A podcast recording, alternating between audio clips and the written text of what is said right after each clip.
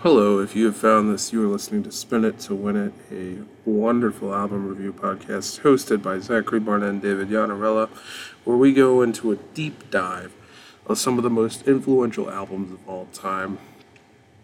First off, we're kicking it off with one of the greatest debut records of all time Guns N' Roses' Appetite for Destruction.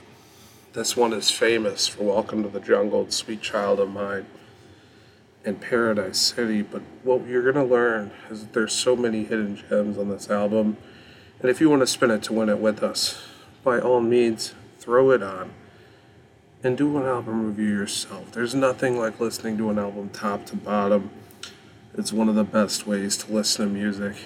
And if you happen to enjoy us, give us a like, give us a follow, write us a review wherever you're at. Let us know what you think. Uh, if there's a way we can improve, shoot us a text, whatever you think. Uh, but otherwise, welcome to Spin It to Win It. Let's begin.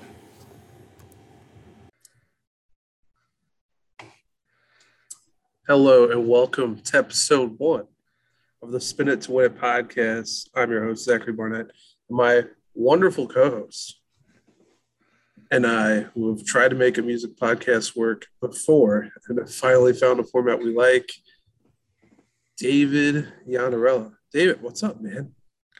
Uh, not much. Just uh, you know, hanging out, getting to uh, still kind of getting adjusted to moving. So it's been a couple months now, but still, like every once in a while, it just catches you, like something's different. But uh, other than that, you know, just going to work, coming home, making some food, eating that food, and doing it all again the next day. Where are you uh, living at now? Are you? Uh, I'm up in Connecticut, actually. So, Very nice. Yeah. Very nice. Big change from South Carolina. yeah, you're probably you're probably about to experience a pretty uh, fun winter to say the least. Yeah, it's been a while since I had uh, to worry about snow, at least in the way that like most northerners worry about snow. But I'm I'm looking forward to seeing some snow on the ground instead of just having it fall and immediately uh, evaporate. But stuff's still closing anyway, so. So uh, we got to talk sports for a second because obviously it's a second kind of love we both have. Man, your Clemson Tigers are just as bad as my IU Hoosiers in football this year. I don't know what's going on. Uh, yeah, we, we could we could do a whole podcast on that. Um, I have not been following it super closely, but I have to say that I'm not super surprised, honestly. Just I think looking just from like a historical perspective, I think outside of Alabama and a few other teams having a team stay that do- like as dominant as Clemson has been for 10 plus years is tough to do. And I think looking back on it, like looking back at Dabo's career, I think the highlight, his best hiring decision will be hiring Brent Venables in 2012 after the Orange Bowl fiasco. I think his worst decision is going to be letting Jeff Scott go. He was such a huge force for recruiting and just looking at the way the offense is running this year, I, it's hard to say it's even running. The offensive output is just not there. The defense is still doing great, but oh, that offense is just not doing anything. Yeah, we'll see what happens. I mean, you still have several winnable games here, especially with like Florida State being awful, Syracuse not being great, Pittsburgh coming up. Like you have some winnable games here that I think like you'll probably get a bowl game, and you know you could end up being like nine and three, 10 and two squad. But like at the end of the day, I think a lot of people were like Clemson's the second best team coming into the year, and that was quickly kind of found to be like kind of fraudy when you know, you lose to North Carolina State, who is much better than they have been in years past, and then obviously the loss to Georgia, who is the number one team in the nation now. So, uh, don't really fault you on that one. the Georgia loss is a tough one, but the Yeah. North Carolina State, you know, obviously in double overtime, definitely a little different there as well. And of course, IU was, you know, preseason ranked 20th coming into the year. Everybody had really high expectations. Michael Penix, you know, was like kind of a dark horse opportunity to be like all Big Ten, and they have been awful. Uh, everything from uh, the Cincinnati game where I was at, and defensive captain gets ejected for targeting. Which, if you want to talk about a whole podcast, man, targeting rules in the NCAA would be a wild one because I have some. Uh, I have some words for the rules committee, but We should record that podcast because I would like to go to the defense of one James Skalski, who got ejected like in the championship game versus LSU and against Ohio State for targeting. So, but yeah, like on, I, on I, I think targeting should definitely be a 15 yard penalty. I'm not questioning that. I think it's the the ejection, the automatic ejection. That's where I have the biggest issue with it. yeah, I mean, IU was thoroughly dominating at Cincinnati, and then they lose their defensive captain midway through the second quarter, and that's enough to swing the game completely. Um, and I think that it had that not happened, IU is beating Cincinnati, and Cincinnati's not the number two team in the nation, like just or number three team, whatever they are now. But we're Yeah. not here to we're not we're obviously not here to talk about college football because we'd be here all night. And obviously, uh, you're a working man. I got uh, work in the morning as well. Oh yeah. We, we tried an albums podcast before, music podcasts in general, and I've been listening to a lot of podcasts recently since I have a lot of time to kill as a student. And I was like, man, I cannot find a dedicated like album reviews podcast like what I used to do on the radio. Mhm. And so it, it was time, man. I wanted to hit somebody up who had a, a love for music like I did. And what better way to start than what many would argue is the greatest debut rock album of all time Guns N' Roses' Appetite for Destruction. Oh yeah, definitely excited to talk about this. Like Guns N' Roses. Like when I think back to just hearing songs for the first time and like having an effect. Like I just remember like first time hearing Sweet Child of Mine.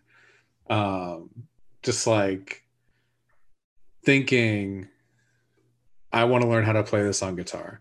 Just like hearing and be like, I want to do this. It's just like the whole album has has that feel for me where it's like it's like this is new and cool and this is what I want to be doing and like imagining just kind of when this was released this coming out and the, compared to like a lot of the other bands that were popular at the time this coming out was probably just like giving people whiplash Hundred percent. Like, and we'll talk a lot about albums that came out or artists that were popular at the time.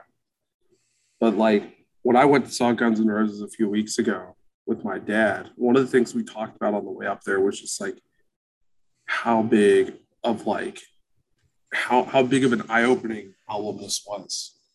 So like you think about like hard rock at the time. You had Van Halen, you had Aerosmith, Whitesnake, U2, Great White. Like some of these heavier bands, Beastie Boys was just starting off. Soundgarden wasn't a household name yet, but they had just put out an album.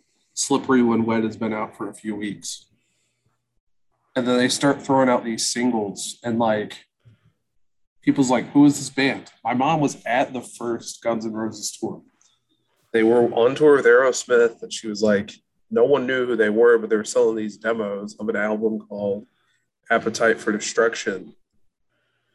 And she bought it, and it is crazy to me that, you know, being there in 1986 and then this album coming out a year later after being mastered, like remastered by Mike Clink from Geffen Records, who we're going to talk about later for some of his other stuff he's done. Like, this is insane. Uh, 30 million sold in the United States. It is by far the most successful debut record, like statistically. number one on Billboard, number one in New Zealand, 18 times platinum, like absurd to hear. And you know what? Not every song is a banger, too. And we're going to talk about that obviously as well. But I got to ask you, where were you the first time you heard either the full album or where was the first time you heard one of the songs on this? Because I remember where I was, I, you know, listening to classic rock radio, uh, probably second grade. I remember hearing Welcome to the Jungle for the first time. And I probably heard it before then, but it never clicked with me. And then I literally went into class and wrote an essay about how if I could join any band in history, it would be Guns N' Roses. In hindsight, would have been a horrible decision, but like, yeah. Uh, at the time, like me as a kid, like listening to that song, I was like, damn, that is awesome. And uh, I think I still have that paper somewhere. My dad was like, I don't think you would have wanted to join Guns N' Roses. They had a lot of issues. And obviously, looking at it now, yeah, they had a lot of issues to say the least. To, yeah, I remember growing up um, when I was like super little, um, before I was in school or anything. My dad and I would always go down and go fishing. Um, we'd like wake up early in the morning, go get breakfast, and then just drive out to a lake or a river or go down by the canal that like ran through our hometown. And we just sit on the back of his truck and just like go fishing and just like listen to the radio. And I can definitely remember just like hearing all sorts of classic rock songs on there. And that really, for a long time, was just like the stuff I listened to, like Guns N' Roses, lots of Queen, um, just like all these other things. And I remember like hearing Sweet Child of Mine when I was like older and like hearing it after I started playing guitar. The first time I remember the first time hearing it after that, I was like, I need to learn how to play this song. And I think I was about 14 when I got my first issue of Guitar World magazine. And it had a article just like listing a bunch of stuff of different guitarists and it was like the first time i remember seeing slash just a picture of him. And i was like this is the coolest person i've ever seen in my life. Just like the hat the hair the like the guitar just like low slung just everything about it. Like this is the coolest person i've ever seen. I want to be i want to be this person. Uh then that was like really when i got more into it and like started to learn more about them like pick up the albums, like listen to them. So yeah, it's been it's been a, it's been a while, but it's definitely just it makes sense just with the way how successful this album was. Like their first impression on you is super strong, and it makes you want to learn more. And again, you know, some of the stuff that was out at the time, there was great music like I said, Bon Jovi's "Slippery When Wet" had just come out, and many would argue best Bon Jovi album. Whitesnake's Whitesnake had just released. U2 had just put out an album, and it did not matter. you had "Sweet Child of Mine" go all the way to number one, Paradise City all the way to number five, Welcome to the Jungle all the way to number seven, and it dominated the Billboard charts for years not to the level of Dark Side of the Moon, which I'm sure we're going to cover, you know, down the line, because uh, I know that that is, you know, one of the greatest, you know, basically a timeless masterpiece. But Geffen had something with Guns N' Roses that they didn't have with other bands. Tesla was okay. Aerosmith was fine. Snoop Dogg hadn't really caught on yet. He was, you know, grown his grown his group, but he he really hadn't hit the big time. Puddle of Mudd isn't here yet. Blink 182 is really not there. Lifehouse isn't there. But when this hits number one, everybody rushes to sign with Geffen. And I just, I cannot imagine just like how this like overnight flip of a switch. You know, July 21st, 1987, middle of the summer, and just overnight people go like rushing to this you know production and like record company to just basically be taken over. And that's got to be the most surreal feeling like ever you know being like yeah we started this all. Like their success is basically because we recorded this just like absolute banger of a debut album. Yeah for sure. It's just like the like looking back on it now we can definitely see just how impactful it was. And like it's real it's awesome to see in uh, gosh. Um yeah it's like it seems like this album just like came in it's like okay we're changing the game. The the rules that we've played up to this point are gone. We are here now and this is how stuff's going to go from here on out. They just come in with their sound. It's like the attitude um I, I don't know. I've heard rumors that Axl could be a bit abrasive at times. Um and everything i've always read and heard uh, would point to that as well uh, you know, born and raised Lafayette, Indiana boy. I uh, grew up in the choir and then got into drugs and started doing rock. And like, that's what a lot of singers in Indiana did, man. Like, I look at Shannon Hoon, who is also from that same exact area. Like, you know, it's, it's crazy. I mean, just like how many great singers came from Northwestern Indiana uh, Michael Jackson, obviously from Gary uh, area. So like,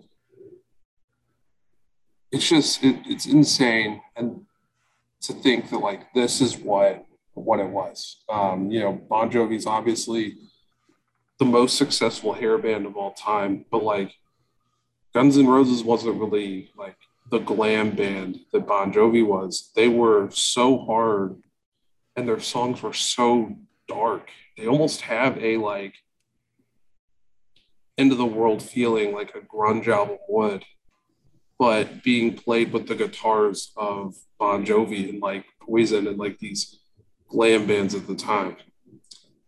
Let's break down some of the statistics. Obviously, we talked about this release July 21st, 1987. Since then, 30 million sold in the United States. And like Spotify streams are just absurd for this album too. I mean, I think the the song with the least amount of streams is still like in the 20 million range. And like for an album that has been out 34 years, almost 35 years, like that's still an insane amount of plays to be like getting today even. And then you look at like everything else, like in New Zealand, the number one record over there. In Europe, it fluctuated from like three to seven. Because, you know, obviously Europe has a totally different like musical sound, but yet this album still sold like hotcakes over there too. And then you go uh, to the Rolling Stones' greatest 500 albums, which was a group of like what, 30, 40 music- musicians and writers collaborating putting this at number 62 of the greatest albums of all time. It's like it's insane to say the least, uh, and tied with Pearl Jam 10 for the greatest debut according to the Rolling Stone. Hopefully, we talk about all these because man, like Pearl Jam 10 also was like my first like when I thought of like a debut show, I was like, it's got to be one of these two. And you know, I just went with the one that I think was more successful overall. You know, um, some other statistics. Uh, Mike Clink, he was the uh, producer on this. Also produced "Rust in Peace" by Megadeth, and he was the engineer on Metallica's "And Justice for All," which uh, is one of probably one of the my 20 favorite albums of all time. I mean, it's just one. I think it's a masterpiece, top to bottom. It's one of the one of the many albums I can play straight through without saying mm, I need to skip a song. And then of course Geffen Records has had Snoop Dogg, Aerosmith, Tesla, Puddle of Mudd. Uh, currently uh, record company for Olivia Rodrigo, I believe. So which they've been in court a lot recently because of her uh, lawsuits and settlements. So uh, who knows how much longer they're going to keep her on board, but obviously Guns N' Roses did not live up to the hype off their next several albums, like GNR Lies, Spaghetti Incident, and even the Use Your Illusions, all kind of undersold compared to this one. But what's crazy to me is just how instantly this like they became a name with this. You know they only released three singles then the album drops and their singles didn't perform very well and then the album drops they all hit the airways at the same time and people just took it and ran and you know some of the songs you can't even play on radio. You know we you know, listening to this, like, I mean, there's a lot of expletives, and obviously you can edit those, but most DJs really don't want to do that, you know, and so you can't play every song, and yet it's still, it's still just so good overall. Was there any like anything in particular that you like look at? You're like, man, this really stuck out to me when listening to this, looking back on it now what was like the first statement thing you remember uh, hearing and just stuck out so well? I think one of the things that really stuck out to me was like when I think when you think back on a lot of just bands or musical acts in general, you'll always think like what is their like signature song? Like if you had to like play one song from them like what what what is it going to be? You know like people have different answers to this but i think if you asked a like a thousand people or whatever like you have to pick one guns N' roses song to play to somebody to let them know what this band is about. Odds are you're going to get either like sweet child of mine or welcome to the jungle. And the fact that the first song on this album is like one of their most iconic is just so perfect I think that really helps helped with like why it was so, so successful. Like you pop this cassette into your player, and that's the first thing you hear is like one of the best songs that this band made. You're gonna want to listen to everything else, and that's just such a good opening statement to have as a band. Like you want to put your best foot forward first, and like put people out. Like this is what we're gonna do, and they just made it happen from the beginning. Like that was they're here. This is our show now. Like this is what you're gonna expect from us going forward. And the rest of the album just lives up to that and kind of perpetuates that a little bit, which helps a lot with making the album such a nice listen when you're going through and like listening to the whole thing. Yeah, and so some more stats to we're 12 tracks. I think the album is a little over like 48 minutes, if I'm not mistaken. Yeah. To me, the the the I mean, to me, the B side doesn't get enough credit for how good it is. Obviously, the A side has two of their biggest hits in Welcome to the Jungle and Paradise City, but you flip it over and it starts off with My Michelle, and then Think About You, and then Sweet Child of Mine, which again, we've already talked about. Many people that's the first song they think of when they think of Guns N' Roses because it's such a unique sound, such a unique opening riff on guitar. Yeah. And then even songs like You're Crazy and Rocket Queen are great conclusions to the album. Um, I gotta say, when I saw uh, Guns N' Roses in Chicago a few weeks ago, like Axl Rose was not 100%. He had been sick, and like they had been very clear about that. But he kept having to leave um, the show to like go rehydrate and stuff like that. And he'd like change his shirt every time because I mean, obviously, you're up there, you're sweating bullets, you're in front of 50,000 people at Wrigley Field, even though it's you know, 60 degrees when you take the stage. All the lighting and everything, it's still going to be you know 120 degrees up there. Mm-hmm. And even though he may not have what he used to have vocally, he still put in the energy and like when he did Night Train, I mean, the crowd was so pumped up and like he did Rocket Queen and like it was insane to me. But I think one of the coolest things was Duff McKagan singing Out ta Get Me, which both of us agree might be the worst song on the album. But it was different hearing it from Duff's voice than Axl's, because Axl's voice kind of get a little grimy, a little tough to listen to over and over again like that. But Duff doing it where he doesn't have to repeat the lyrics over and over again definitely made it much more interesting to say the least. But I think that's all we had for statistics. I know we had uh, kind of talked about everything. We had a, I had a few. Go ahead.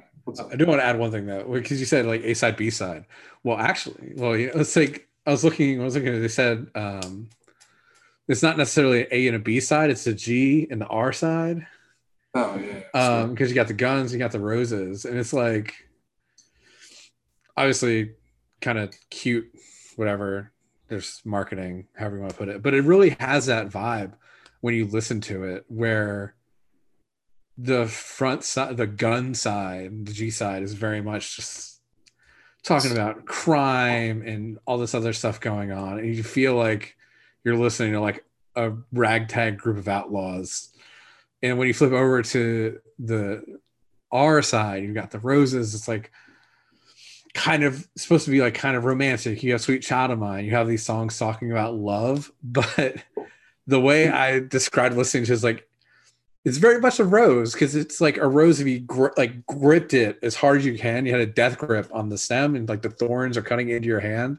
That's the kind of feeling I get when listening to the back half of this album. It's like you have the emotion there, but it's still mixed in with this like raw passion and still little little grimy at times.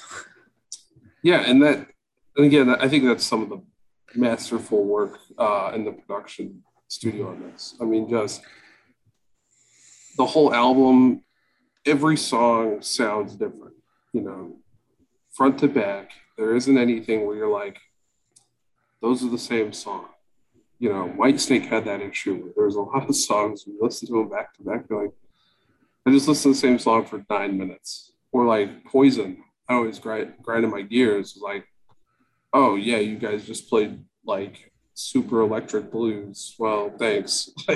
Whatever.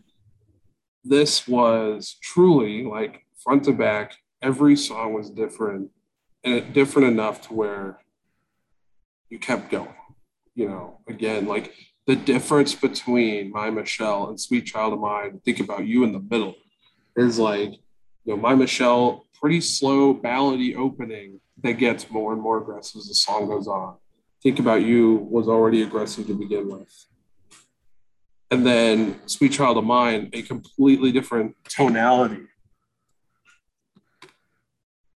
But I think I think we should move into some awards. We had talked a little bit about these uh, previously, but I, I think it's time we move into some awards. You ready for this? Yeah, let's hop in. I'm excited for this. This is this was like six six awards here, five awards in a grade. So first thing, first thing is, what would you say the best song on the album is? It's tough. So I think just subjectively speaking, just from like looking at it historically, the best song overall, just given all that, would have to be "Sweet Child of Mine." Personally, though, I think my favorite song is "It's So Easy." Um, it just gives a different feeling, and I like when I'm listening to it, I feel like it's I'm listening to like a precursor of what's about to come in the 90s with like Nirvana a little bit. Like you get a little bit of that coming through um, in like a little pre-chorus section, especially. Yeah. Um, so that I really like that part of it.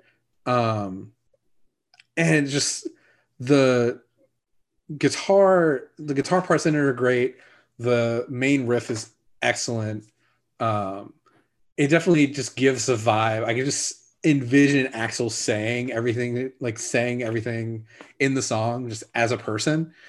Um, and it was the first single that actually got released um, from this album. They put it out in the UK before Welcome to the Jungle or Sweet Child of Mine or any of those other songs. And that was like one of the reasons I think it really took off over there was because it's got more of this kind of like punky vibe to it. And I think it stands out for me among the rest of the songs in the album is one that I'll just like sit there. I can sit there and like listen to it back to back to back constantly and not get tired of it and just like keep going. And that's something I really like about music. I like to like listen and find new things. And I feel like I'm finding new things even when I listen to it. So I think that would be my pick for like favorite song. Uh, but objectively best is probably Sweet Child of Mine. Sure. So I, I think this is an interesting question because you asked me as a kid, my answer is either Paradise City or Welcome to the Jungle. And like this is going back in the time where like I didn't even have a Google account, but like on my parents' Google account on, on Google, you would always see those like typed in, like listened to on our computer. But now as an adult, and like truly like appreciating music now and lyrics and everything else, very easily gonna pick My Michelle. And it's just I, I don't even know how to describe it. It's just the opening like 12 seconds of the song where like it's just guitar. And it just like gradually gets more intense. And they start adding in like a little bit of cymbal here and there. And then they all come in together and it's loud it's obnoxious and it's in your face. That to me is so cool and like the lyrics are so haunting like we didn't really talk about lyrics on this album but like the lyrics in this song in particular are so haunting and and obviously, like, you know, I'm a massive grunge fan. So, like, anything with like these dark and disturbing lyrics like that, I just absolutely love. Um, hopefully, one of the albums we talk about uh, is Korn's Issues. It's one that I've wanted to talk about with people before because very disturbing lyrics on that album always freaks people out. It's like the meanings behind them all is just intense and that's what I think this song was. It was just like such an intense song to start off this back side of an album that's all about being in love.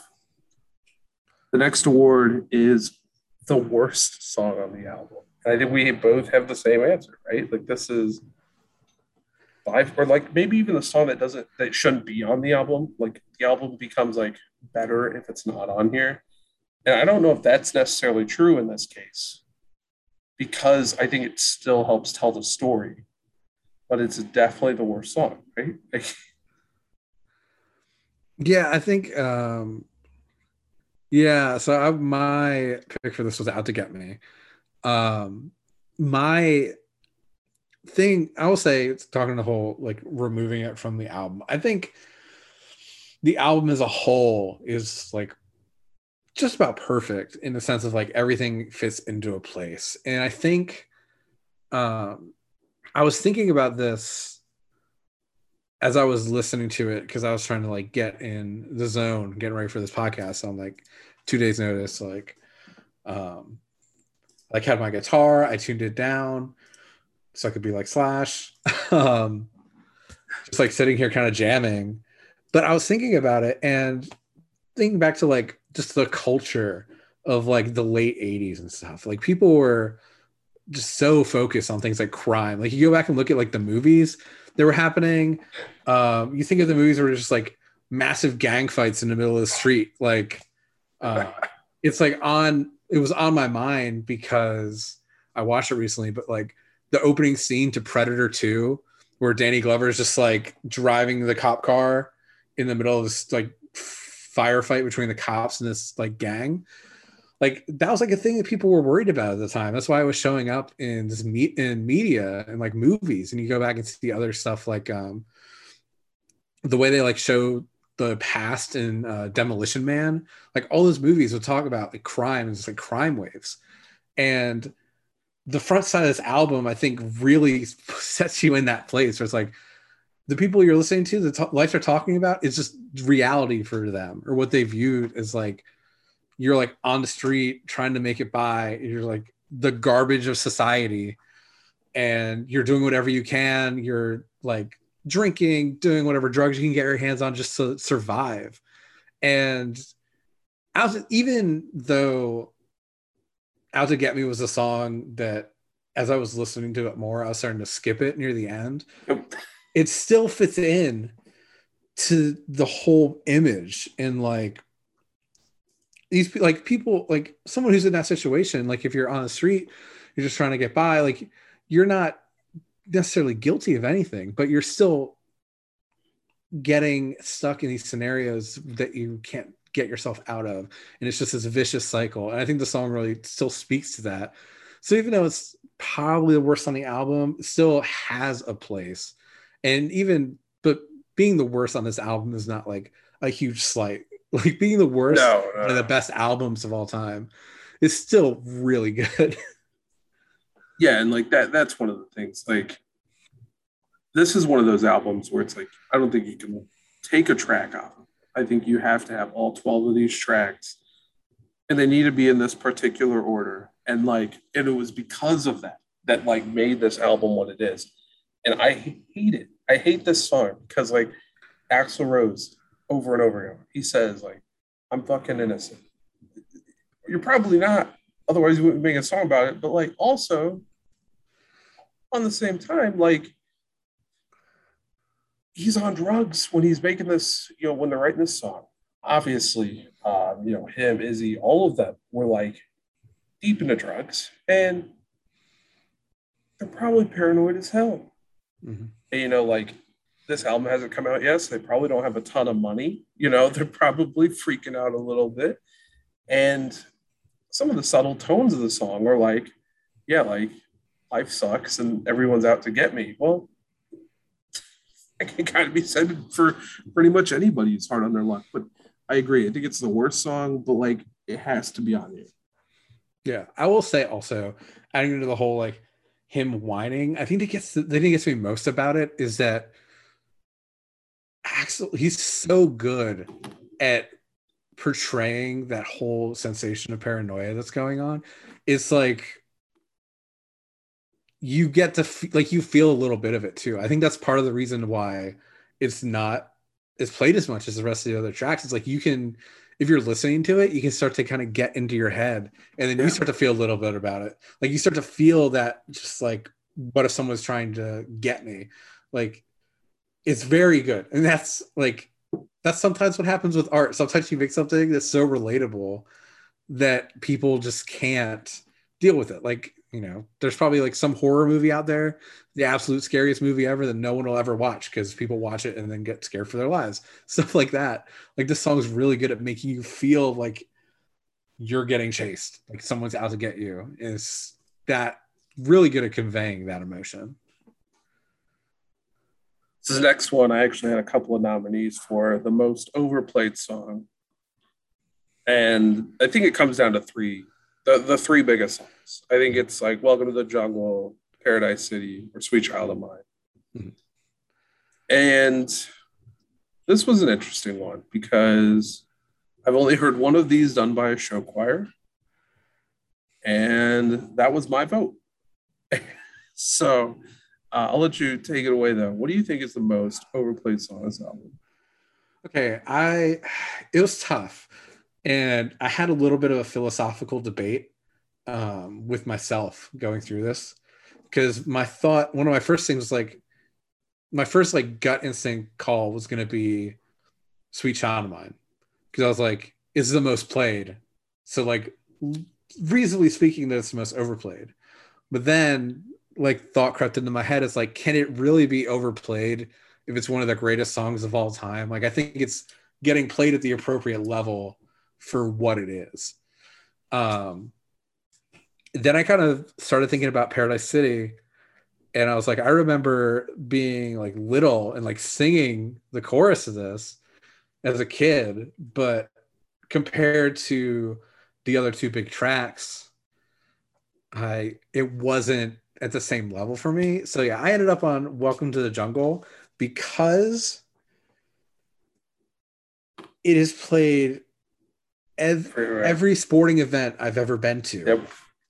I think it is some sort of always law. it's always just the first like 20 seconds. Yeah. It's never the full song. It's up through Axl screaming through the guitar part. I think it's like some sort of contract or something that when they install a sound system in a sporting venue, the sound have- system comes pre-downloaded with "Welcome to the Jungle," "We Will Rock You," "We Are the Champions," and then some the belt. combination. Yeah, it has some combination of "Jump Around," uh, "Zombie Nation," Seven Nation Army," or "Darude Sandstorm." Yeah. There's like every single venue has that. So that was my thing. Is like I just could remember how many sporting events I've gone to where the home team runs in to Welcome to the Jungle, and I was like, that has to be my pick. And it's still a really good song. It really gets you hyped up. But at some point, find something else. This was also my choice. Uh, my sister's show choir did this one year, and like, I, the, the girl who did the solo in it, she's great, whatever. But holy shit, I heard that song nine times that season, and like, I was over it, you know, and like that, and like, like you said, every sporting event doesn't matter if it's high school, college, pros, you're gonna hear it at least once. Sometimes the opening more than once. Mhm. Um, and like, if you ever turn on classic rock radio and you have it on for two or more hours, you're gonna hear "Welcome to the Jungle" at least once. You'll probably hear "Sweet Child of Mine" once, but Paradise City, I think, like, you know, was like definitely not the answer because I don't, you don't hear that song as much. I don't think. Um, it used to be a lot bigger. Uh, I heard it all the time growing up. I don't hear it as much anymore. So uh, easy welcome to the jungle here uh, for sure. This one I didn't come up with any uh, options for. I think this one was more like personal favorites uh, or like personal feelings. But did you have any songs where you were like, I cannot believe this song didn't become a hit? Um, I definitely think it's tough with, yeah, like again, it's kind of tough when you're dealing with an album of this caliber to like find something that's like underplayed. It's like one of the, I mean, you know, 30 million copies sold. Everything's gotten played a good amount of times, but I think let me let me pull some stats real quick.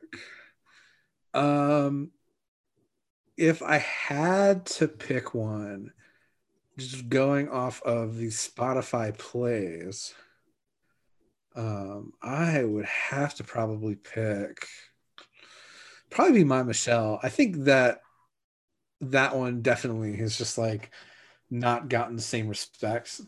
And again, like listening to that one, I remember when I was, did the fresh listen of the album, just like played it through.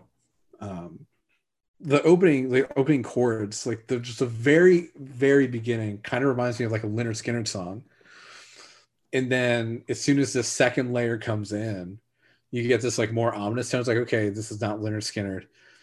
And as it like keeps just building on top of that, and then you get the just the actual chorus or, or the actual riff when everyone comes in, and then you're like, okay, cool. This is like kind of what I was expecting. Like, even though it's supposed to be the more like Rose's side, it's definitely like you're still gonna have those thorns there, and it definitely comes out. I think it's probably just too much of like a reality check for some people. And it's like this is like a song where you're talking about someone's life. And I was when I was looking up stuff, I read somewhere that it was whoever it was written about. There was originally supposed to be kind of like more of a love song, just like more kind of fluffy, nice. And the person was like that's not reality. That's like that's not my life. So then Axl went back and rewrote it and turned it into this. So definitely just like you get that thing. It's like so just raw and real. And it's just an awesome song this was this was tough because the one I want to pick has some vulgar language in it, and like obviously you're not going to play that on the radio. Mm-hmm. And again, the the lyrics of my Michelle probably a bit like tough to pass off, like on a regular like radio station. I will say this: when I was on the radio, I played this song, and I, I was doing my hair show. I did this all the time. This song is like easily my favorite Guns N' Roses song, and like criminally underplayed. I think the one that I'm going to go with is Think About You, which is the song between this and, you know, Sweet Child of Mine, which has 1 billion plays on Spotify. Like, billion with a B. Like, that's insane. And Think About You only has like 22 million. And I'm just like, this song is so, like, good. And, like, I don't even really like can't really describe what makes it so like what I what I like so much about it, but I think it's just like it's the it's taking the edge from like my Michelle, like the end of my Michelle and running with it because it's just like it's fast, it's obnoxious, it's loud. And it might just be like I remember seeing it performed live and it was so good there that like listening to it now brings me back to that night. But also I just think like it was just it, it's on there and it it's such a good filler spot and it takes up such a good like slot on the CD that I would love to hear it played more. Yeah, and it's you make a good point with like the lyrics with My Michelle, and it's like just listening to the whole album though. Like if you get into it and like listen, like really listen, like read all the lyrics, most of the other songs are not like necessarily child friendly or anything. Like once you oh, get oh, yeah. into like the actual subject matter of it, it's just I think the thing with my Michelle is that it's so just direct and it's not like Axl's like trying to like conceal what he's saying or anything. Like some of the songs, like, oh, I don't understand the part, but he said Paradise City. That sounds fun. And it's yeah. like, mm, yeah. but yeah, like you get that. It's such a good album. I think, yeah, think about you as another like really solid choice. I think where you just got, it's like coming off my Michelle, you're gonna be like, oh, this person just like can't have anything good to say about anybody. It's like, oh, okay, well, maybe like you know, there's a little bit nice niceness going on there because it's, it's not quite as hard hitting as my Michelle. But still, just a really good song. Great, great riff uh, all the guitar work on this album is phenomenal. Yeah, I, and I mean that's true for a lot of Guns N' Roses stuff. Just like the guitars, the the musicianship and all of it is almost always just like top quality stuff. Now, if we ever do the spaghetti incident, which I hope to God we never have to do, but if it's ever recommended to us and somebody says, "Hey, please do the spaghetti incident," we have to talk about their covers of uh, Nazareth's uh, "Song of the Dog" or whatever it is if we ever have to talk about that, you know, just going to rant. But I must say, like overall, just top quality stuff from GNR here. Yeah. And so, if you can put yourself back in the mind of little Yanni, what would you have graded the album then? When I was young. Oh gosh. Um so I remember the first physical copy I bought of this album. And I was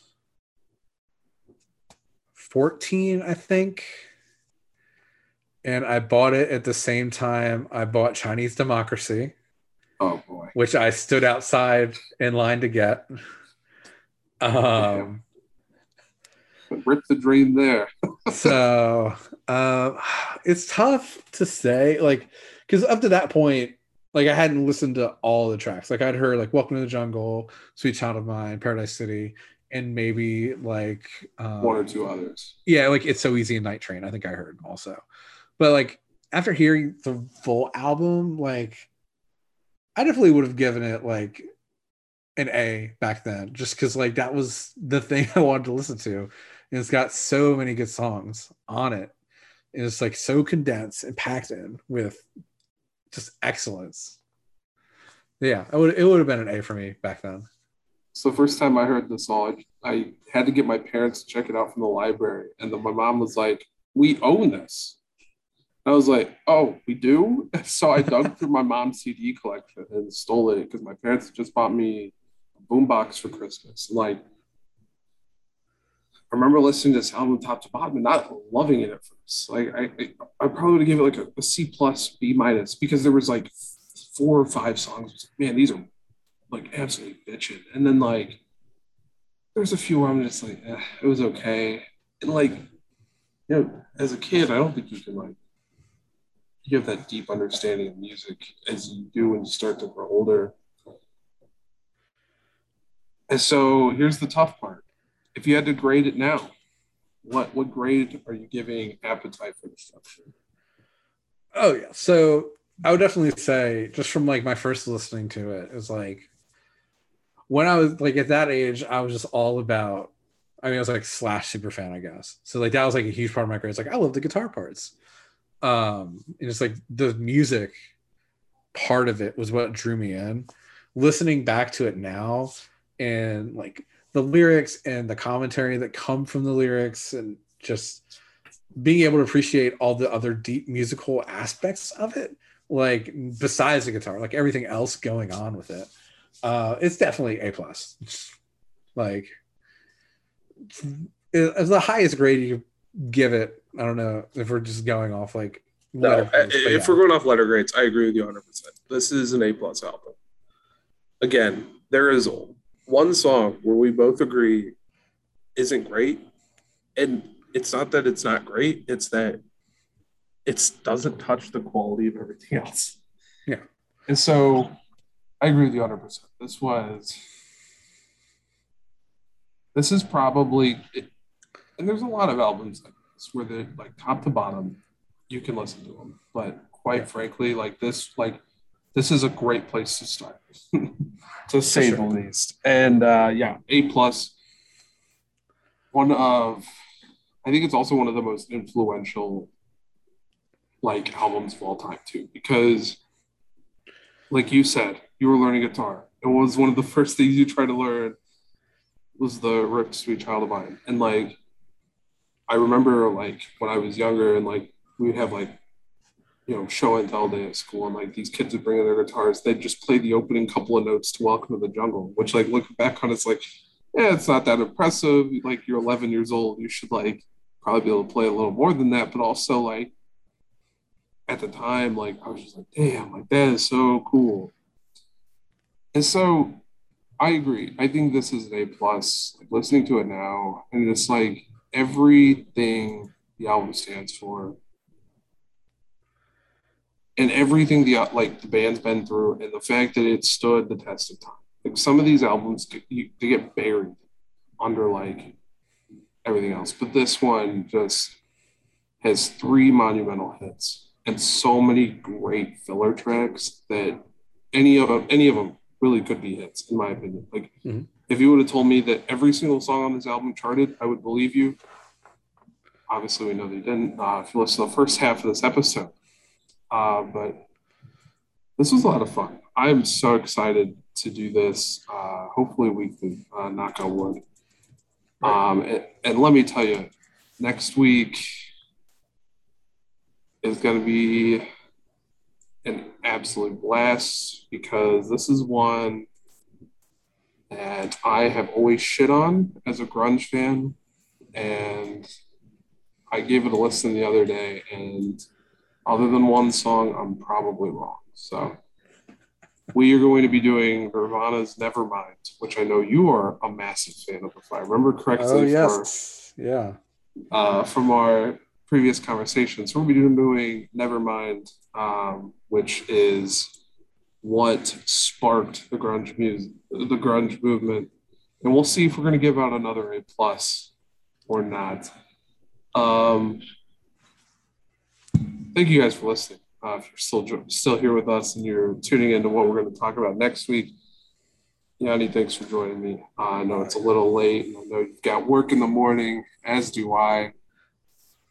Wherever you're listening to this, uh, be on the lookout for more content. We'll make sure to post this to all of our social media, uh, and I'll start working on an Instagram and Twitter and all that. But you know, just be on the lookout for this. Uh, this will be a lot. This will be a lot of fun to do weekly, and maybe we'll have guests. Maybe we won't. This is to me like just talking about albums that we listen to you know, for the first time in a while uh, is always really fun. So thank you, uh, like I said, for joining us.